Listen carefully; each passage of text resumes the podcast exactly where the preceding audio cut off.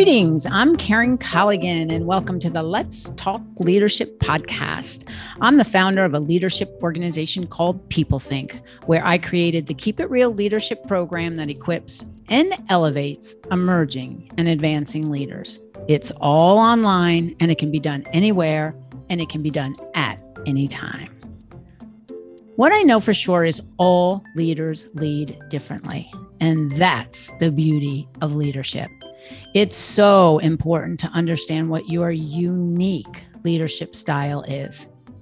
Now, that word is worth repeating unique because everyone has their own leadership style, which will inform how they're going to help their team and help their organization move forward. You got to be real and you got to be bold and you got to drive to take action. Because let's face it, people look to their leaders for vision, they look to their leaders for coaching and growth opportunities. This is why, as a leader, you want to be crystal clear about your unique leadership style and competencies. The whole purpose of the Let's Talk Leadership podcast is to speak to a variety of leaders who are in different industries with different titles at different levels to better understand their unique way of leading. We're going to ask each leader the same six questions so we can provide you with a diverse way of looking at leadership. We want you to find those treasures that will help you be the best leader only you can be. So let's get moving and talk to our next leadership guest. In this episode, I am thrilled to be speaking to Anne Devereaux Mills, who is the founder of the Parlay House. We're going to hear all about Anne's approach to leadership. Anne, welcome and thank you for being with us today. Thanks for having me, Karen. It's exciting. So, Anne, tell us a little bit about who you are and give us a snapshot of the Parlay House before we get into any of our conversation about leadership. Great. I think it might help to frame who I am before Parlay House happened because I was a uh, multiple time uh, CEO in the world of advertising and led quite a number of companies, both from the startup phase and the turnaround phase. And that's where I sort of began to develop my leadership style. And then, in one of those moments you never hope would happen to anybody, I had a recurrence of some cancer that I battled earlier during a recession. And my boss decided it was better to let someone else run the company. And I fi- found myself without a job, with my last kid leaving for college, with my health at risk, and not knowing who I was without those things. Whoa, whoa. So it was, it was from that deep, dark transitional place that Parlay House was born. And Parlay House is now a global organization that welcomes over 10,000 women, uh, just like your podcast, from all levels, from all over the world, to talk about things that we don't have enough time to talk about in the rest of our lives. The kinds of conversations that when you hear someone else say something, you're either thinking or saying, oh my God, that same thing happened to me, or oh, someone else is talking about this, I have been wanting to not feel alone, to have a sense of belonging. And with our organization, which is both live and virtual, you do. You and I know each other because I've attended those parlay events, and I can't emphasize enough the importance of knowing that you're with people who get it who who you don't have to you don't have to be shy you don't have to be intimidated. You can just say what you need to in a really really safe place. So the parlay house has really been instrumental in in just helping me n- navigate and also meet new people who are like-minded. So it's been a, it's been a great experience for me. And, and you know when, when you talk about framing and your life before Parlay House and you think about your journey, it's it's almost startling, isn't it? When when you think about how sometimes things happen for us so that we can continue on that journey. Absolutely. And and you know, that's one of the pieces of advice that I often give to younger women that I mentor is you shouldn't expect that your path is going to be straight because it never is. And in fact, some of the greatest growth opportunities, achievement opportunities, leadership opportunities come when you're not looking straight ahead. You're actually taking time to look all around you, to think non-traditionally, to innovate. Um, so yeah, I think that I think that what happened to me is has become my mantra for how I lead and how I coach other people. Yeah, yeah, good. So um, I mean, that's it's not good that it happened to you, um, but it's really going to inform as we go forward with our questions. So, and the first one, what I know is everybody defines leadership differently. And some people do not take the time to really think about who they are as a leader. And so tell me, tell us, how do you define leadership? Beyond s- sort of obviously having a vision, clearly communicating it, being very clear in where you think you're taking your organization. I really define my role as a leader differently. I think that if I do that while creating a safe space that allows everybody to iterate in their way that adds value to themselves and to the organization that I'm the best possible leader. I'm not a heavy handed leader. I'm a leader with clarity and vision about where I want an organization to go but I really think I've gotten the best things out of my people when they had that clarity enough and the, the ability to try and fail and suggest and participate so that they could stretch way out of just what they were supposed to be doing. And I think that's the type of leader I am. I make it feel safe for people to to try and fail and to try and succeed and to get recognized when they succeed and to also get recognized when they made an effort that was above and beyond that maybe didn't work out. Yeah. And, and, you know, when you think about where we are in the world today, people are afraid to fail because it's complicated out there and we just don't know who to trust. And so when you can trust your leader to know that they're going to have your back and let you try new things, be successful at times and maybe not, but that you'll catch them is a is a really important element. And then the other thing in terms of clarity. So if I work with you and I really understand the clarity of your vision, then I get to align who I am to make sure that I am helping you and the organization achieve those goals in my way. And if I can iterate and feel safe doing that, you'll get so much more from me because I'll feel valued and I'll want to work really hard to get to where this organization needs to get to. I agree. But I also think as a leader, you want to make sure that you're telling your people you don't expect them to be exactly like you. Because hmm. you know, one of the things that has made me successful over the years is to look for hiring people who are better than me in certain aspects of what I do because hmm. they add so much and they, they're better than me because they've had different life experiences. Their lives look different, their career paths were different, their points of view are different. And when we allow for those differences, I think we create the strongest organizations and strongest teams. Oh, the, the more talent diversity, the better off we all are. No question about that.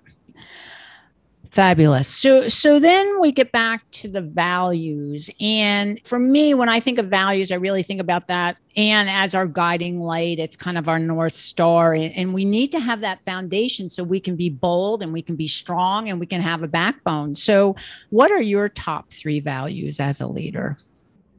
Honesty. Mm-hmm including when I mess up. yeah. because I think that, that it's, you know, when you set yourself up as the one who never makes a mistake or fails, you're setting unrealistic expectations for everybody. Mm-hmm. Um, so I think that that that honesty piece is really clear. Um, inclusion in the decision making because I've found that when I rely too much just on myself or the information that's given to me by people who are looking up to the top of the ladder, I don't get the full story. So I think with key decisions, inclusion is absolutely key. Um, and then I think I like to create an open environment so that people are able to try to participate outside of their assigned role. Mm. I think it's super important that that person, I'm from the advertising world, so that person who has been managing accounts, but really is a good writer and has always wanted to try to write copy, be given the opportunity to do that. You, it'll make them more appreciative of those that have that role, and it could unlock new uh, growth routes for them within an organization. And I think within any kind of company, it doesn't have to be a creative one. Allowing people some cross cultural experience creates a stronger organization. Yeah, no question about that. And what what happens for that is you said something that really is so true all of a sudden you'll have more empathy for that other person who maybe if you didn't really live in their shoes you would not have recognized what they go through in order to to produce what they produce. So let me, um, let me tell you a funny, uh, fun trial we did at, at, an organization I was running. I had just taken it over. We were trying to understand the leadership within the organization, who was who, how they thought, what they were. We had everybody do the Strengths Finder assessment. Mm-hmm. Mm-hmm. And in the conference room wall, they put their five strengths without attributions. You didn't know whose strengths were whose on the wall. And everybody who had worked with everybody else, except me, I was the new person, walked around and tried to figure out which strengths belonged to which people.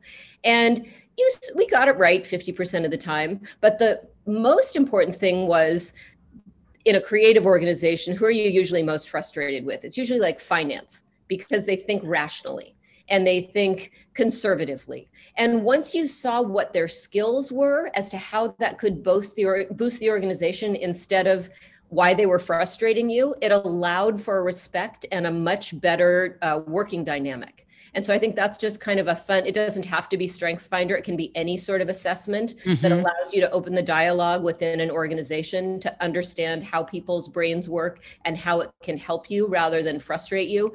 It was a great leadership exercise.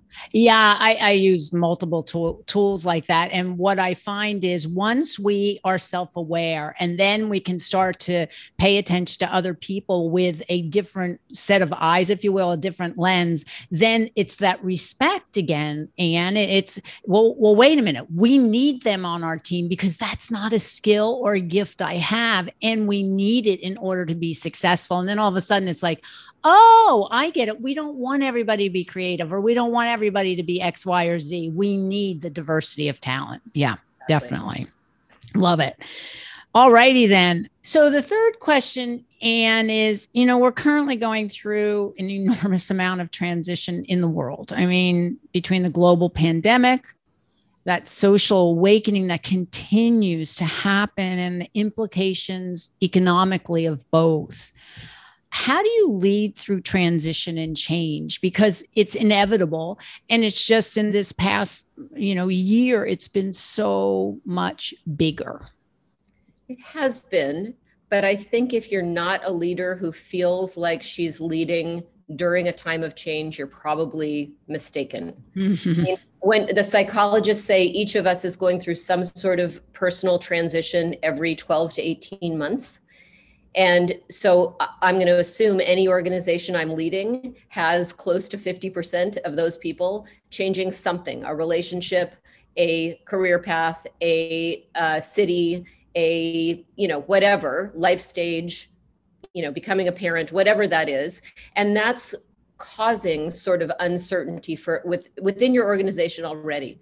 And i think um, you know even within the most staid stodgy businesses times are changing permanently so mm. whether it's something that you're used to and is now digital, or it's something that you thought you'd mastered and now is incorporating AI into what it's doing. I mean, there, there's so many evolutions that I think as leaders, we have to be conscious of everything being fluid. And that is fun because when you are always challenging your assumptions, you're going to come up with new creative ways of differentiating yourself in what you're doing that keep your best talent engaged and keep your prospects looking at you for somebody who is ahead of the curve and thinks differently. So I think you, I think the assumption has to be maybe it's not going to be as tough and dramatic as it's been the last 18 months.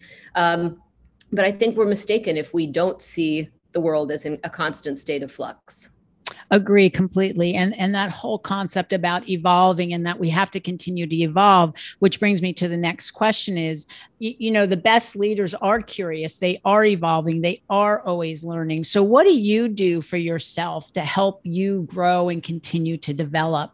Well one of the best things is being part of parlay house because we we only have two rules. One is you're responsible for growing the organization. So if you think anybody that you know in your life would benefit from being included, you're in charge of including them. Mm-hmm. And the mm-hmm. other rule is you can't come and be extractive.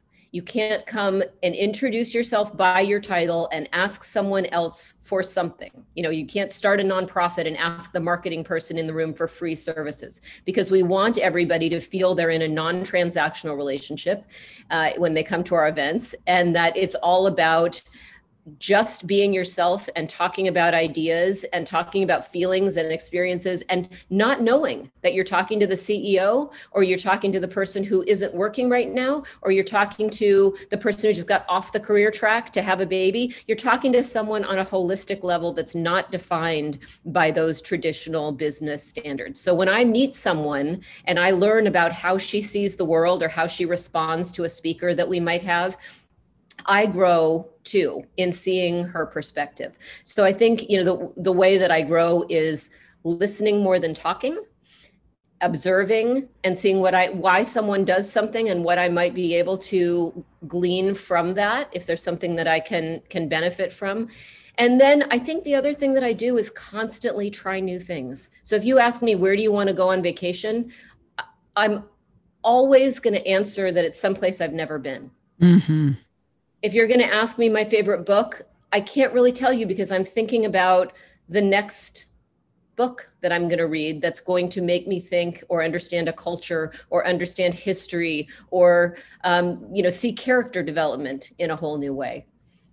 Yeah. And there's nothing like that curiosity of what's around the corner, what is possible, what am I missing? Oh my goodness, there, there's so much to know and learn. And we, you know, as a leader, sometimes, and, and I'm sure you've been in the same organ, same type of organizations where you get to a certain point and you look at people and you think they've just stopped. They've just stopped. And, and I don't want to be with people like that. I want people who will continue to lead me out of their curiosity curiosity so I can continue with my curiosity. No you're, question. You know, you're right, Karen. And the other thing that I would say is I know a lot of people who have already achieved what would be defined as sort of the pinnacle of success by by many, many measures. And most of them didn't take the time to round out themselves as they were achieving. So now they find themselves to be 50 or 60 or you know maybe 70 years old where the only thing that they knew how to do well and like doing was work and they're not used to trying something that they're not successful at doing. So I say throughout your career try things even if you don't like them. Try, take a ceramics class. Learn you know take lessons for 10 lessons to play a musical instrument. You might not be good, you might not like it, but keep doing those things so that you don't don't get to the end of your career life and not know the other things that you've been dying to find more time for. Yes, and and Anne, I have to say to you, the saddest thing for me is when people get to this point where they believe retirement is everything, and now I'm going to finally live oh, I'm going to retire and I'm going to do X, Y, and Z. And I think, well, why weren't you doing X, Y, and Z yeah. before you retired? Because well, well, is there a magic, beautiful wand in sunrise and sunset? Not, no, no. It's about living life throughout your life and not just when you retire. 100%. Yeah. So so that's about you. What about the, the people that you work with? How do you give them development and growth opportunities? It sounds like your mantra is you know obviously you listen more than you talk you're observing um, you're constantly trying new things. So what what do you do with the people who work with you? One of the greatest things anybody's ever said to me is that you didn't know I was watching you when you were leading and I was your new employee. But by watching the way that you lived your life, I understood how I wanted to live mine. And so when you were open about what you were going through personally when you were getting divorced, and when I got to that stage, I knew that successful people I admired had been through that and had the feelings that I was then having. So I, I'm kind of about um, living my life out loud in its imperfection. And therefore, mm-hmm. it allows for the people who are working for me to know that they can live their lives with imperfection as well and to allow them to experiment you know i have a right hand person i really rely on her daily for parlay house uh, ariel fuller and right now she and her boyfriend don't know where they want to live and so they're going to spend the next year sort of trying out different places and trying you know trying things on and seeing how it fits for them. And i'm creating the flexibility in the organization because i know she's so good and wherever she is she's going to get things done that you know you you make space for the people that you trust to do their own evolving and find their own center.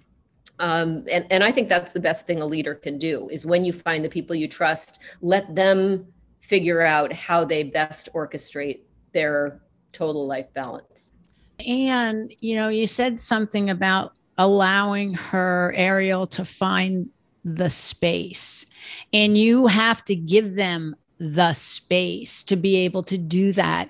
And that goes back to the trust factor. She's going to get it done. You know, she's going to get it done. And so if you trust her, she knows you trust her and you give her this space, well, that makes all the difference in the world for feeling very valued uh, for what I do and who I am. And, and, you know, that's really important for, for people. It goes back to the whole emotional intelligence um, type of, of thing and and i think they feel anybody who's given extra freedom feels a sense of responsibility to deliver on their choice. So when it's their choice you're going to get a higher level of performance because you have people who you know they want to succeed. They just might not want to do it in exactly the same way that you do. And and in the end that's a good thing yeah, and leaders allow that. Yeah, it doesn't always have to be my way. Although my way is oh so smart. but of course. Okay, the last question, and this is about you know kind of talking about what what you've already done about being this whole person, and and so what keeps you balanced and brings you joy outside of you know the work that that you can be completely present and completely full because at the end of the day none of us know and so it's important to feel that joy so so so t- do tell I have a predictable answer and maybe a less predictable answer. So okay. Uh, I am lucky to be the mom of two amazing, now grown, successful daughters and two stepsons. And of course, the next generation of our family is is on the horizon as my eldest expects her first baby. And I've found that, you know, both with the time of COVID, where you're sort of doing more introspection about what you care about. And in this stage of my life, um, family relationships are incredibly important and do keep me centered. And then the unexpected piece is I spent the first 14 months of COVID on the island of Kauai, where I was lucky enough to head on March 14th as everything was shutting down. And it was beautiful because I could enjoy nature.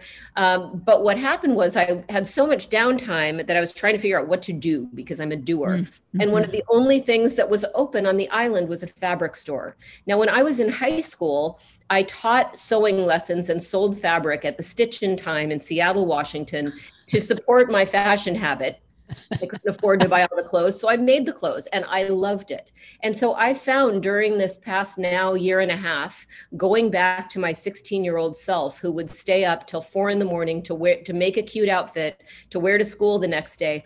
I am just exploding with creativity. Wow. And, and to me, that's just it's it's one of those things that if I'm not working and I'm not with my family, what do I want to be doing? I want to be imagining and turning it into things, whether it's clothes for my soon to be granddaughter or something phenomenal for me to wear the next day.